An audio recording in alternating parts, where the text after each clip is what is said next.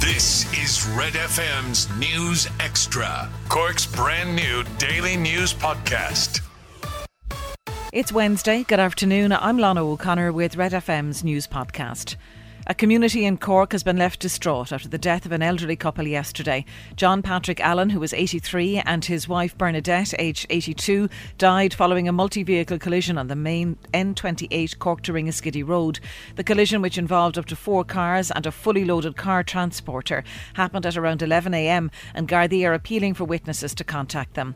Local Fianna Fáil councillor Seamus McGrath says there's a great community spirit in Carrigaline. Yes, 100%. Look, Carrigaline is, is a large community. It's, it's a large town at this stage, but there is a great community spirit, a very close the community.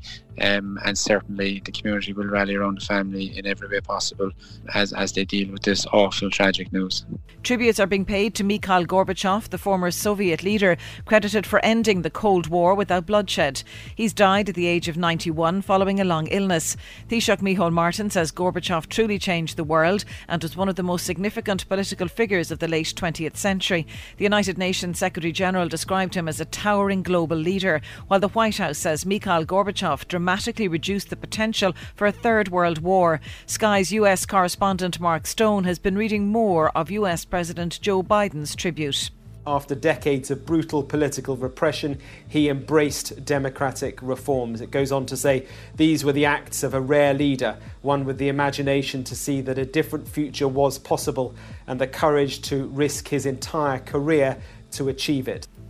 It's the 25th anniversary of the death of Diana, Princess of Wales. The 36 year old died in Paris on this day in 1997 after the car in which she was being driven lost control and crashed. Historian Ed Owen says her death triggered an outpouring of grief, which caused people to rethink their opinions, particularly about the British royal family. The reason she matters is because she transformed the institution during her lifetime. But in terms of her legacy, she's continued to transform the institution uh, through the figures of her two sons.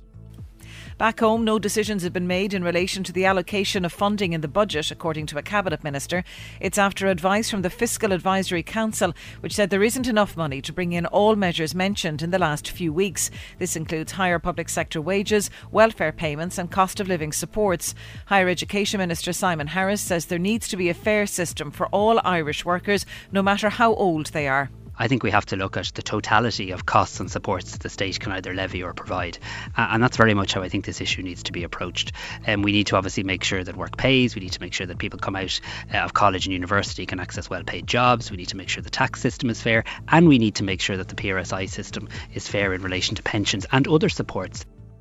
Catch up on Cork with our new daily news podcast, Red FM News Extra. Starting with rugby, and it's been confirmed that for the first time in seven years, an emerging Ireland 15 will take to the field.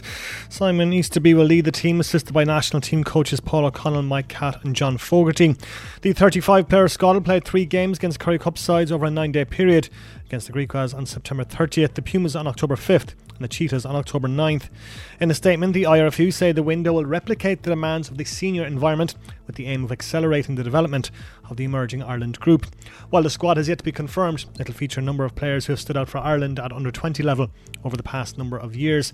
All three games will take place in Bloemfontein in South Africa. In cross channel football, there are five games in the Premier League tonight. The champions Manchester City take on Nottingham Forest. Arsenal look to make it five wins in a row as they face Aston Villa, while Bournemouth take on Wolves. They're all at 7.30. At 7.45 there's a big London derby as West Ham face Tottenham, while at 8 Liverpool take on Newcastle United.